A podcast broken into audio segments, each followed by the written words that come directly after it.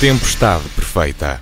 Bem-vindos à Tempestade Perfeita. Cá estão António Nogueira Leite, Vera Gouveia Barros e João Ferreira do Amaral para olharem para a economia neste tempo de pandemia. E podemos dizer que nunca estivemos tão próximos, talvez, dessa tempestade perfeita. Os números não param de subir, uh, o governo tem apertado sucessivamente as medidas, quase dia sim, dia não, e no momento em que estamos a gravar, estamos aqui quinta-feira, próximo da hora do almoço, aguarda-se ainda uma decisão oficial do Conselho de Ministros sobre o encerramento das escolas.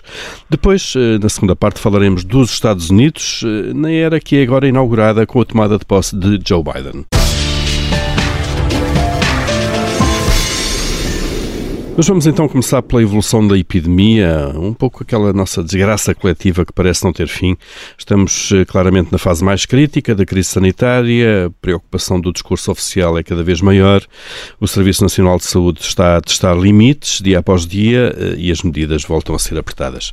Eh, Vera Gouveia Barros, começando por si, dá a ideia que estamos assim um pouco sempre atrás dos números, aqui a correr atrás do prejuízo, como, como se costuma dizer.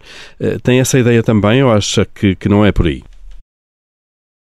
Uh, bom, os números são obviamente importantes para nós podermos tomar as nossas, para podermos tomar decisões, eh, mas eh, eu acho que estamos aqui numa fase em que tem havido muito uma tentativa de encontrar um culpado e, e, e aqui a dicotomia é entre ou o governo que não soube adotar as medidas corretas, ou então as pessoas que não as cumprem.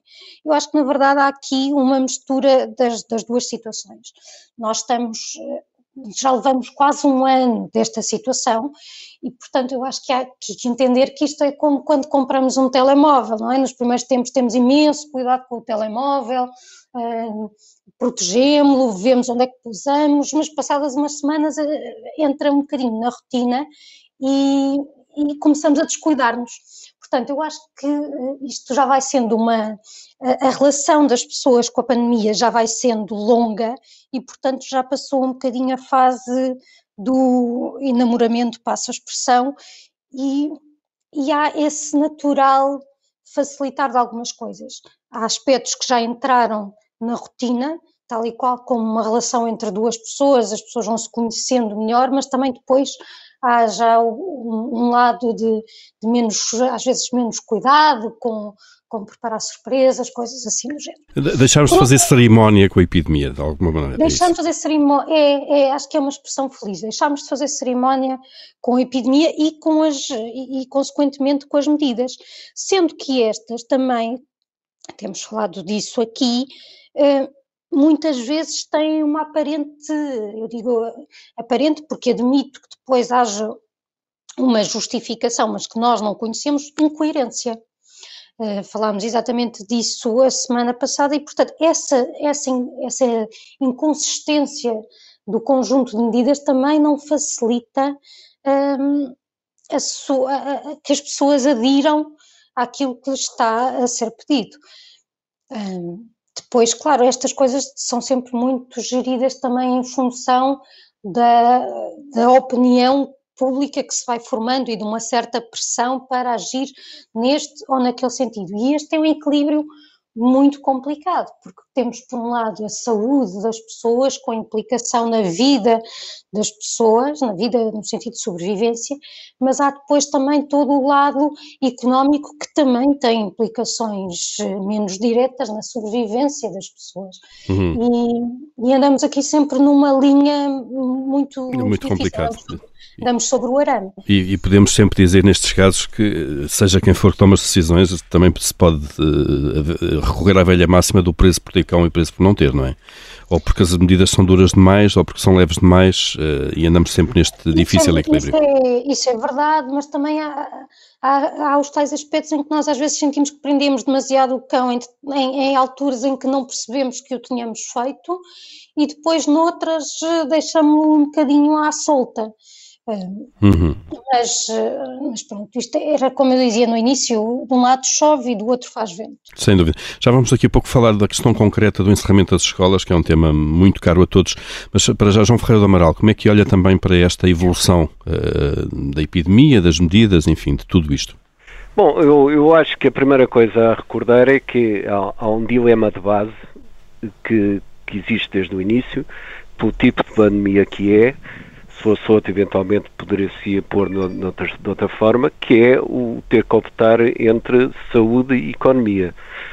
Uh, e de facto esse equilíbrio é difícil de atingir, como nós, nós temos visto. Umas vezes uh, peca-se talvez por excesso de um lado, outras vezes por outro, e de facto penso que este recrudescimento da pandemia desde há alguns meses tem a ver muito com a tentativa de evitar uma penalização excessiva da economia que em última análise também terá consequências sociais e inclusivamente de, de mortalidade maiores.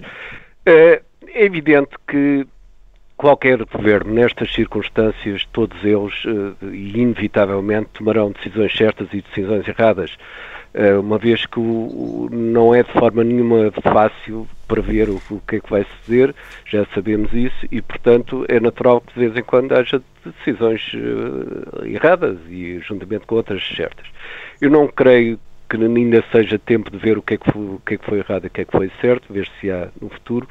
Mas há duas coisas que, para mim, a meu ver, essas sim são erradas e que se poderia ter melhorado muito. Não é tanto no conteúdo das medidas, mas na forma de implementar. Em primeiro lugar, parece-me que há sempre muito. Eh, as medidas são muito devagar. Eu acho que se perde muito tempo por várias circunstâncias, mas em Portugal isso é típico da nossa ação política, perde-se muito tempo e, e às vezes deixa-se a situação deteriorar quando se podia intervir antes. Com aquelas reuniões, de, de, reuniões com os partidos, do Presidente, é do Governo. E depois mais dois dias hum. para não sei o quê. Eu, eu, vejo os outros governos dizer, já não dizer o governo inglês, que do, do momento para o outro disse fecham as escovas, fecham as escovas, pronto, e fecharam e realmente controlaram. Eu penso que devemos ser muito mais rápidos eu bem sei que uh, o nosso assessor institucional provavelmente não ajuda em termos de, das leis que existem. Também é verdade que é, mais recentemente a questão das, das, presidenciais também afetou um pouco o próprio sistema político para este tipo de efeito, mas a verdade é que podíamos melhorar muito nisso. A outra coisa que é essa mais inaceitável do ponto de vista é a dificuldade de executar as medidas do terreno ou seja, a falta de autoridade das forças que deviam levar pela, pelas medidas. Eu fiquei muito chocado, provavelmente muita gente ficou também como eu, quando no fim de semana passado na praia andava tudo sem máscara, eh, com ajuntamentos, e, e as carrinhas da polícia passavam alegremente, a polícia, penso da polícia marinha, passavam alegremente sem ver nada. E a falta de capacidade para fazer cumprir as regras. É inadmissível. Uhum porque a maioria da população é a favor das medidas de confinamento. O que há é uma parte da população que é minoritária que não as cumpre. Isso é que é, a meu ver, inaceitável. Uhum. António Nogueira Lete, uh, também uh, olhar para estes dias todos, pela forma como isto está a evoluir, uh, como, é que, como, é, como, é, como é que vê esta nossa desgraça coletiva? bem, eu, eu claro que, enfim, não tenho também uma grande preocupação, eh, mas aqui tenho uma posição um bocadinho diferente. Eu, eh, eu acho que eh, nós temos bastantes responsabilidades na forma como chegamos a, a, uma situação em que somos, de facto, neste momento, o pior país do mundo nos indicadores relevantes. Quando diz nós, quem é que está a colocar nesse plural? Portugal, nós, Portugal, Portugal, país. Não, não, isto aqui é uma questão coletiva, né? não, claro, não é uma claro. questão de. não tem, não tem outra, outra expressão. Eh, o primeiro aspecto é que eh, nós and, eh, andamos. Eh, o primeiro ponto é que os países que têm eh, lidado melhor com isto são aqueles que perceberam que não há trade-off entre economia e sociedade. e que temos que controlar a situação de saúde pública, não necessariamente com as medidas excepcionais que agora estamos a ter e vamos ter, mas é preciso ter a noção de que não é possível ter a pandemia pouco controlada ou pouco conhecida, ou ter o rastreio a não funcionar como em Portugal durante tanto tempo, a não funcionar adequadamente, e ter a perspectiva de que nesta situação, até que o problema esteja controlado, a economia não se, não se ressente. Ela ressente-se mais nos países que a controlam pior. Este é o primeiro ponto. O segundo ponto, muito importante, é que as medidas têm que ser tomadas por antecipação. Os países que têm melhores resultados são os que têm tomado as medidas por antecipação. E, portanto, tomá-las tarde, seja porque temos um processo decisório longo, eh, seja porque não temos toda a informação que devíamos ter. E há aqui um aspecto que para mim eh, me tem surpreendido imenso. Eh, eu tenho andado atento a esta questão eh, e um tema que me surpreende muito é que muitas das vezes o discurso dos nossos profissionais de saúde pública ao nível superior, não digo dos mais jovens e do que estão do terreno, porque esses não só estão no terreno, como estão bastante atualizados com toda a informação que chega, está muito atrasado em relação à informação que nós temos de outros países e às publicações, aos preprints, a tudo que vem, eh, que vem dos outros países. E, por outro lado, também ter alguma capacidade de a selecionar. Eu vou dar aqui um exemplo muito simples.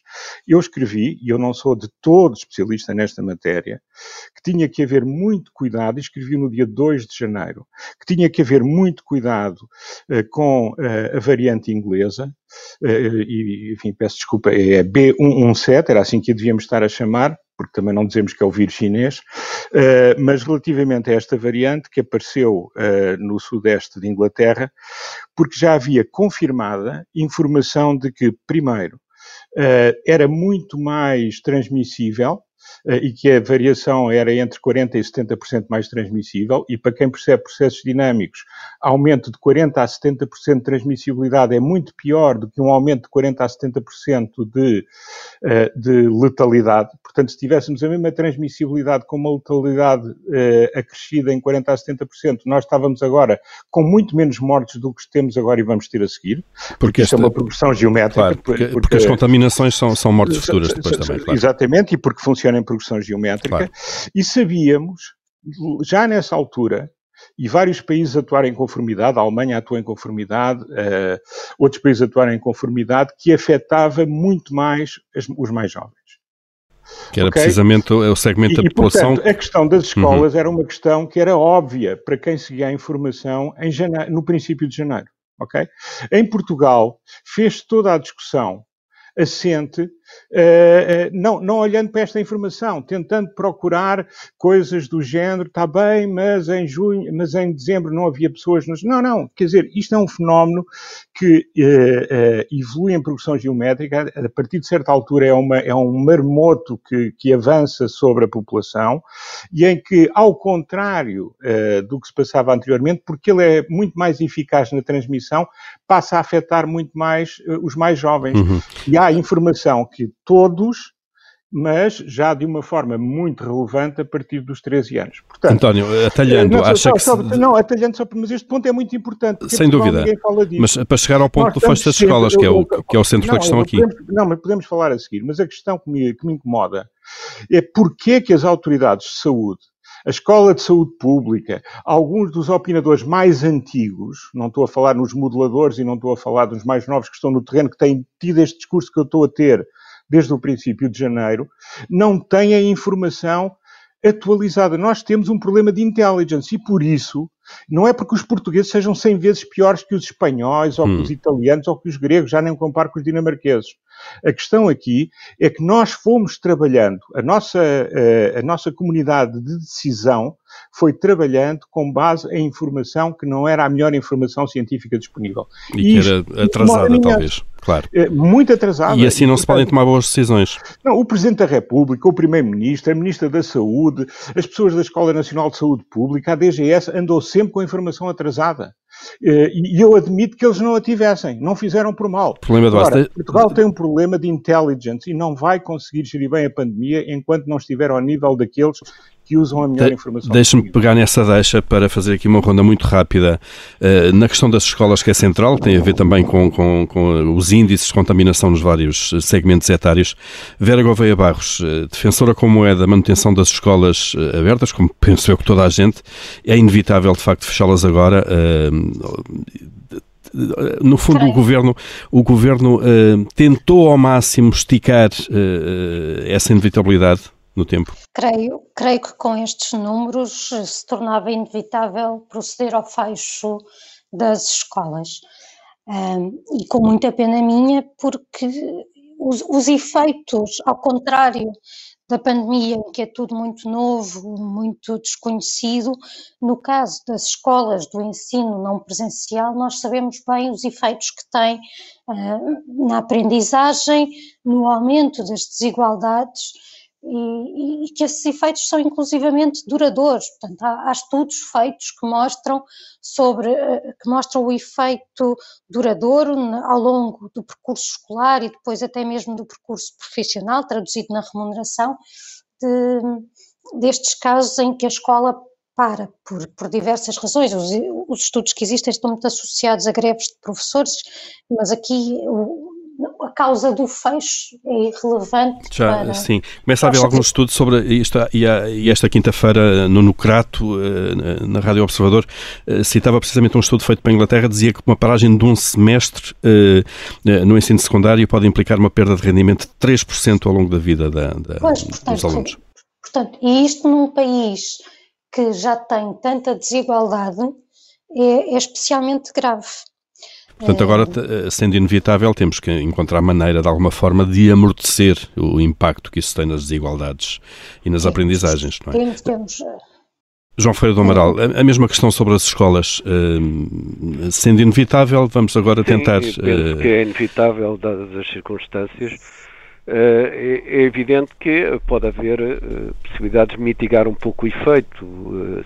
se a pandemia se puder controlar de novo uh, nos próximos próximo mês ou próximo mês e meio pode eventualmente jogar-se depois com algum prolongamento das aulas uh, no início de, no final da primavera, início de verão. Ou nas férias e, portanto, da Páscoa, talvez. Nas férias da Páscoa, enfim, compensação. pode haver modalidades para isso. Agora, nada se fará se a pandemia não for controlada uh, com, não direi a rapidez, porque não vai ser possível ser muito rápido, mas pelo menos num horizonte razoável. Hum. Nesse aspecto, a vacinação não não vai impedir ainda, porque ainda não, há, não será suficiente para isso, impedir eh, um aumento dos contágios, mas pelo menos terá, penso eu, efeitos positivos em relação ao estado do pessoal de saúde, da, da saúde que, se, que, é prioritário na vacinação, e também nos próprios lares, que, que são, infelizmente, um dos fatores de aumento das, das mortes pela claro. qualidade dos dentes. Isso começamos Portanto, a achatar a curva. As coisas eu tenho esperança que gradualmente vão entrando nos eixos, mas eh, certamente que vamos passar um período de confinamento uh, significativo, e duro. nas escolas. António Nogueira Leite, telegraficamente mesmo, mesmo temos com 30 segundos sobre a questão das escolas. Eh, a questão das escolas é obviamente eh, uma tragédia, eh, tudo de acordo com os argumentos, como é evidente. Infelizmente isto já era previsível e agora tem que se aproveitar muito bem o tempo para preparar as escolas para o depois, porque muito do que se disse que ia fazer em maio não se fez. E tem que haver, não só agora, como nos próximos anos, e não é só este ano, nos próximos anos, tem que se ter muito em conta o impacto que isto teve sobre as crianças. E neste ano, para que as coisas corram bem a partir do final de fevereiro, março, enfim, não sendo muito pessimista, era muito importante que a testagem funcionasse, porque ainda vai ser necessária durante algum tempo, era muito importante que os equipamentos dados às crianças funcionassem, era muito importante que os meios e a organização estivessem no terreno. Portanto, Portanto aproveitar condições... este momento em que estão fechadas para que não voltem a fechar a seguir. Muito bem. A primeira parte de Tempestade Perfeita fica por aqui, voltamos já já a seguir à informação.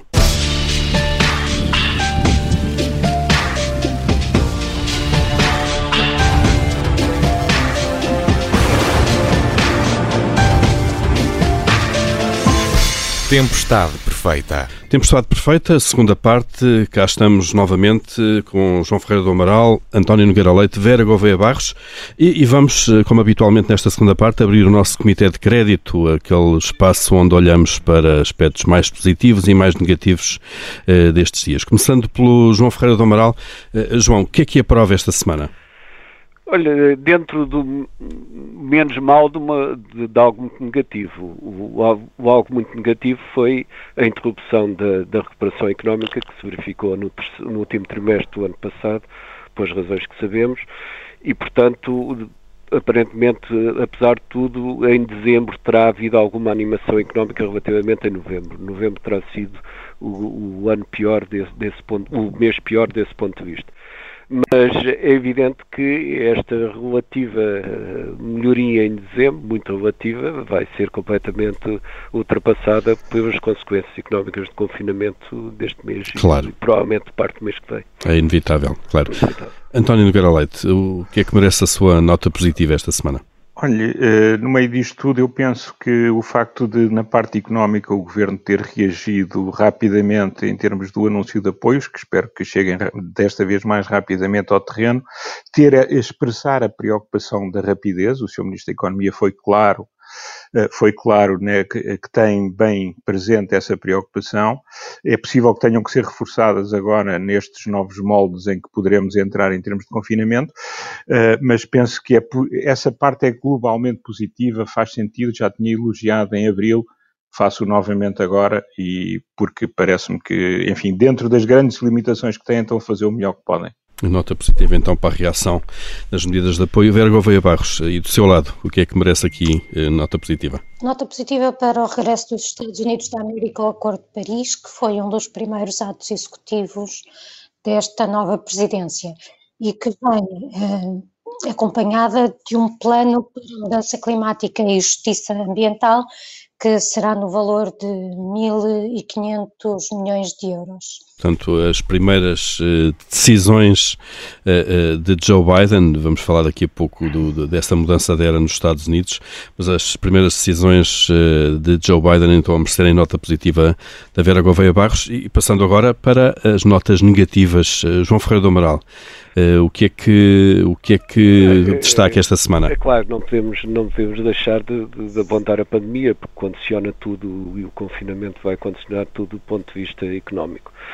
Uh, mas para não ser só negativo, tal como há pouco não era só positivo, uh, eu penso que apesar de tudo há razões para continuar a ter esperança que na primavera comece a haver uma recuperação económica e que esteja controlado o essencial da pandemia e se for assim, eh, teremos possibilidade de, na primavera e verão alcançar alguns ritmos de crescimento significativos. Mas tudo está dependente neste momento do controle que conseguimos Uh, conseguimos para a pandemia. Claro, a pandemia condiciona tudo.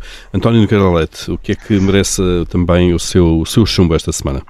Eh, no, enfim, eh, na linha do que eu tinha dito há pouco, eh, tem a ver com a tomada de decisão sem acesso à melhor informação que a cada momento existe e depois a capacidade de a pôr no terreno com planeamento adequado. Acho que tem havido um, uma enorme falha aí e isso tem muito a ver com, enfim, as limitações uh, de, das nossas, de, de, algumas das nossas organizações de topo na área da saúde. Hum. Vera Gouveia Barros, o que, é que, o que é que chumba esta semana?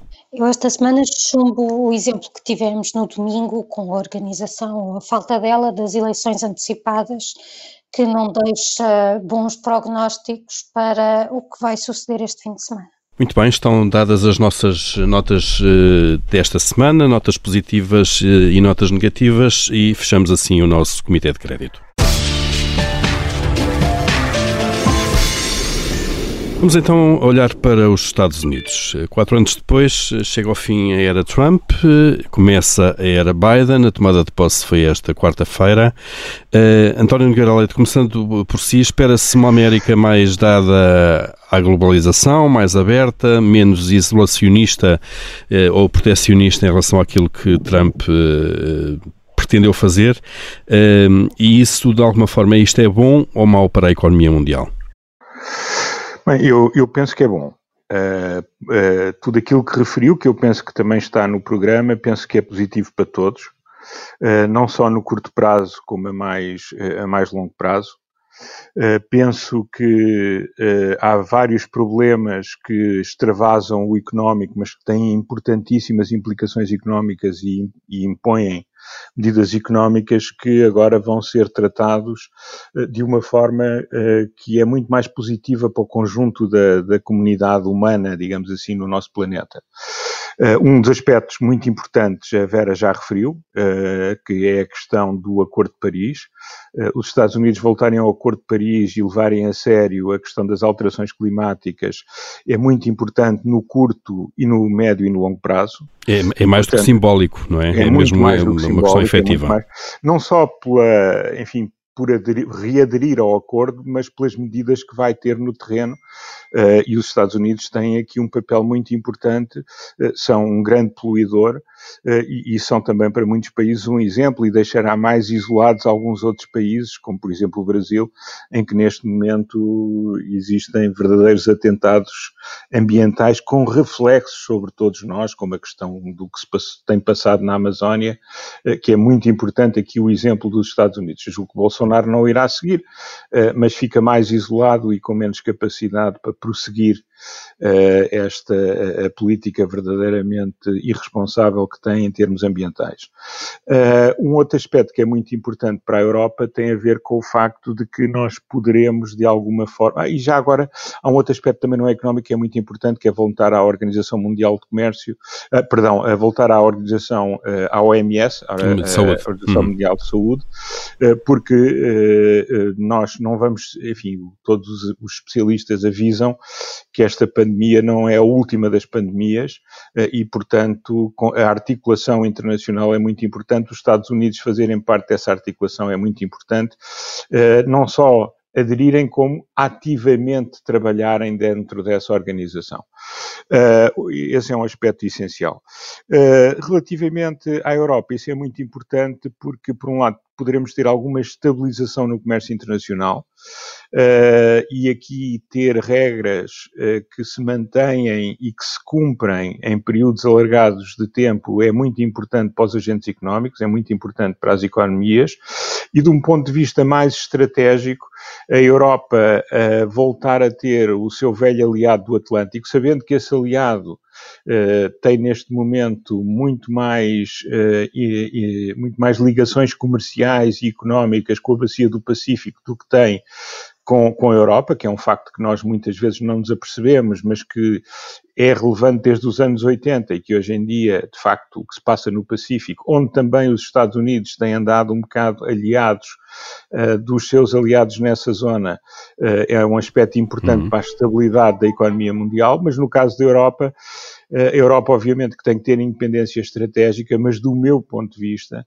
eh, e enfim, eu julgo que há muitas pessoas na área eh, mais da política internacional que partilham esta visão, ou eu partilho a visão deles, eh, de que os Estados Unidos continuam a ser um aliado preferencial num mundo que é começa a ser bipolar entre os Estados Unidos e a China, mas onde a Europa tem que ter uma posição essa posição tem que ter autonomia, mas não pode ser uma, oposição, uma posição ditada pelo, por interesses de curto prazo. Uhum. Nesse caso, os Estados Unidos terem uma política mais estável, mais virada para o mundo, e em relação à China não vai mudar muito, vai mudar na bravata, mas não vai mudar naquilo que é a confrontação económica e política entre os Estados Unidos e a China, a Europa tem que ter uma posição autónoma, mas está naturalmente muito mais próxima dos Estados Sem Unidos, dúvida. que são uma democracia como nós e que e com, com os quais temos, valores, ligações, claro. temos ligações históricas e de partilha de valores, como muito bem disse, uh, muito mais profunda. E, portanto, eu acho que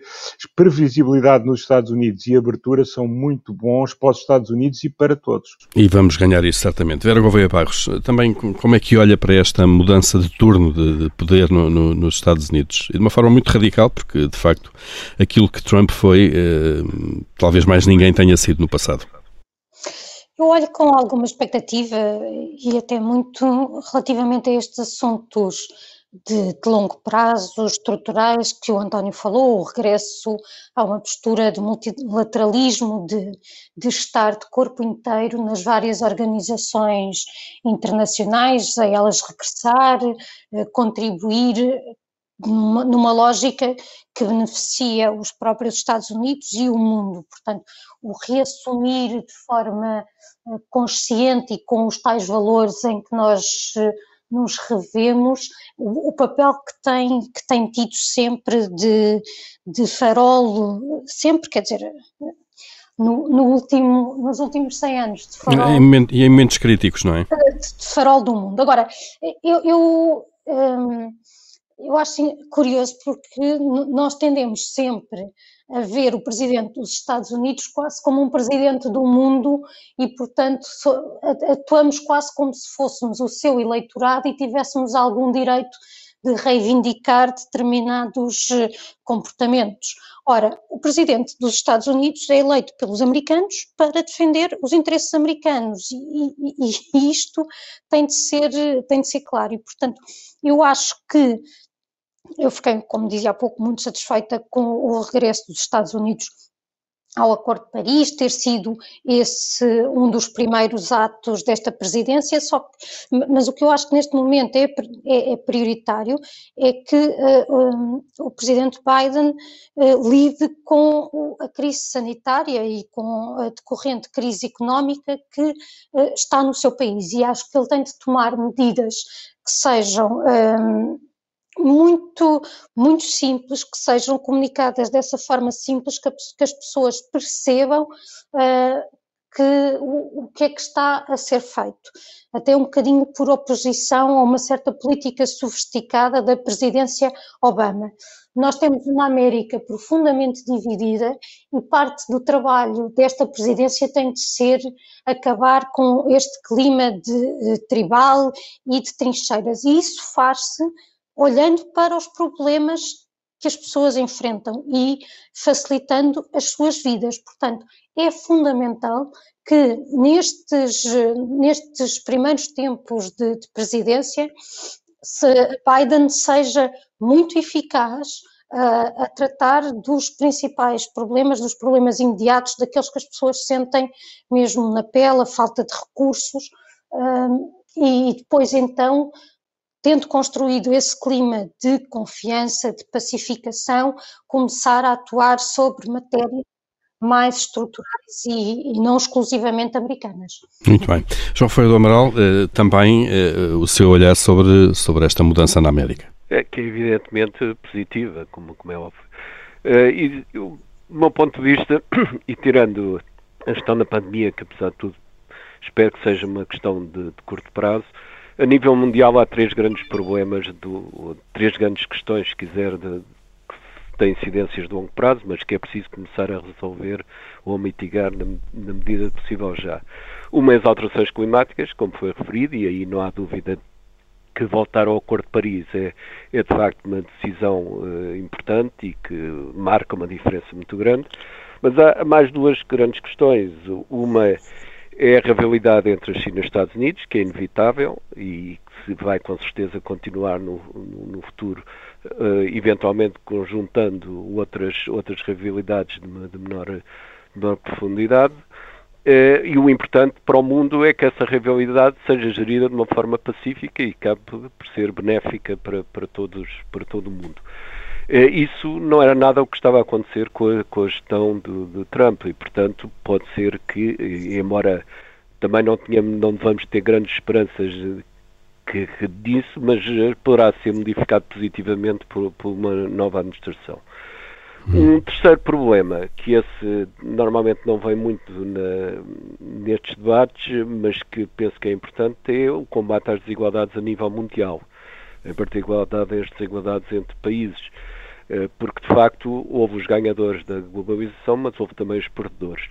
E esses precisam que uh, haja um, um, auxílio eficaz, uh, os Objetivos de Desenvolvimento das Nações Unidas vão nesse sentido, e o facto dos Estados Unidos abandonarem praticamente, não, não formalmente, as Nações Unidas, neste domínio, uh, acabou por ter incidências muito negativas. Eu espero que se possa voltar a uma política de desenvolvimento a nível mundial, com base nas Nações Unidas, e esperemos também com, que uma candidatura a segundo mandato de António Guterres tenha, tenha efeitos nisso. Portanto, eu penso que também aí pode haver melhorias, embora também, mais uma vez, não vamos esperar que será de momento para outro que essas, que essas melhorias vão aparecer. E, portanto, vai ser com alguma lentidão, até porque há um país para unir lá dentro, não é? Evidentemente, primeiro que essa será a prioridade, com certeza, do, do, do novo presidente, é, é, reunir o país minimamente. E para isso tem que apresentar eh, resultados em vários domínios e no imediato. Mas, apesar de tudo, em termos de mais longo prazo, é possível iniciar-se um novo entendimento que não poderá ter efeitos provavelmente imediatos, mas que será uma condição para que no futuro possa vir, possam vir a ter esses efeitos. Era Biden então a começar nos Estados Unidos. Estaremos aqui matéria seguramente ao longo dos próximos meses para ir eh, espreitando e para ir discutindo à medida que as eh, decisões e os resultados do novo presidente americano forem surgindo. Nós estamos eh, quase, quase a chegar aqui ao fim do nosso tempo, desta tempestade perfeita, mas temos ainda aqui um tempinho para aquela rubrica uh, em que somos os donos do mundo, uh, mais até do que presidentes americanos, que é se nós mandássemos. Vera Gouveia Barro, se mandasse eu, com um bocadinho menos de megalomania que esta do mundo, mas se eu mandasse, eh, estávamos a preparar o ano escolar em função desta paragem das aulas agora. E quando eu digo preparar o ano escolar, é precisamente garantir que, uma vez que se processa o regresso um, às aulas, ela é feita para uma, para uma recuperação desta paragem, desta ida que houve o ano passado. Portanto, ah, nós, nós temos de ver e, e depois, mesmo a nível das férias escolares, provavelmente não fará sentido ter uma paragem tão longa, porque há que recuperar estas, estas aprendizagens para que não seja ainda mais eh, penalizador. E, e, e admito que esta recuperação se possa fazer até ao longo dos, dos próximos anos, haver uma compensação, uma adaptação do calendário escolar, eh, mas é, é fundamental tratar disto. E planear então. Já, planear, sim. Aliás, nós, nós vemos que uh, tudo aquilo que foi falado relativamente à disponibilização de, de meios eletrónicos, informáticos, uh, acabou por não ser cumprido, se bem que eu não sou nenhuma, uh, não sou nenhuma crente no ensino à distância. Acho que a aprendizagem na sala de aula tem uma componente que não, não há através de um ecrã e que é fundamental para uma aprendizagem significativa. Claro. Mas é melhor ter computador em casa do que não ter, quando estas coisas acontecem, como é evidente. Sim, é verdade. Claro. António Nogueira Leite, eh, se mandasse? Olha, a Vera disse agora algo que eu, que eu tinha dito há bocado e que estamos, portanto, de acordo, que é ótimo.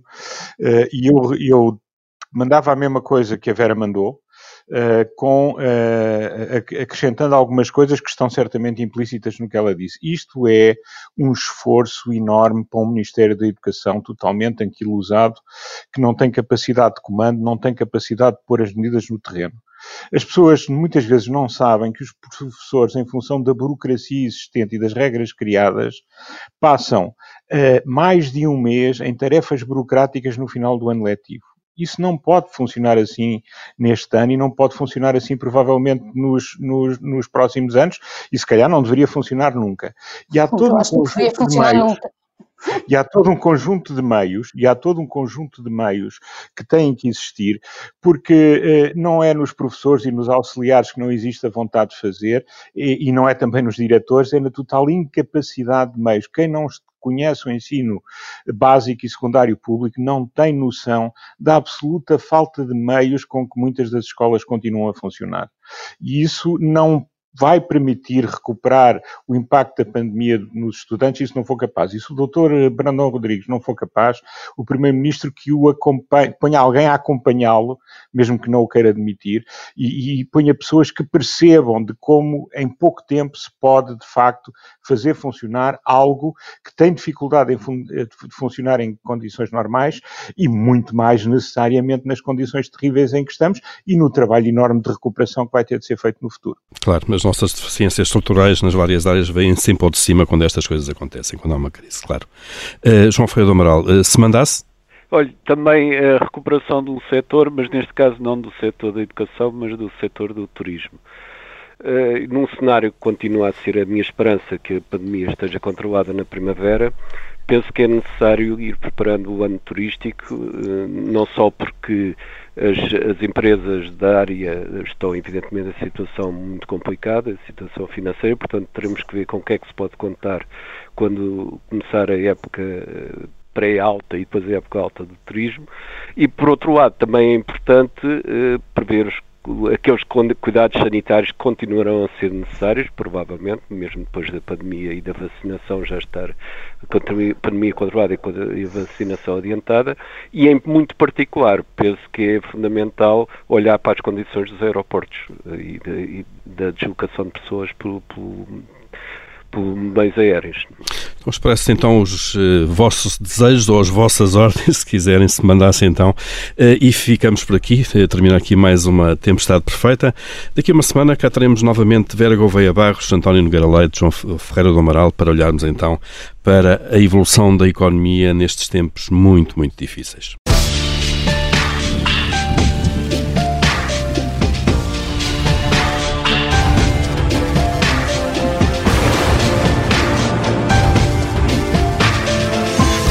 Tempestade perfeita.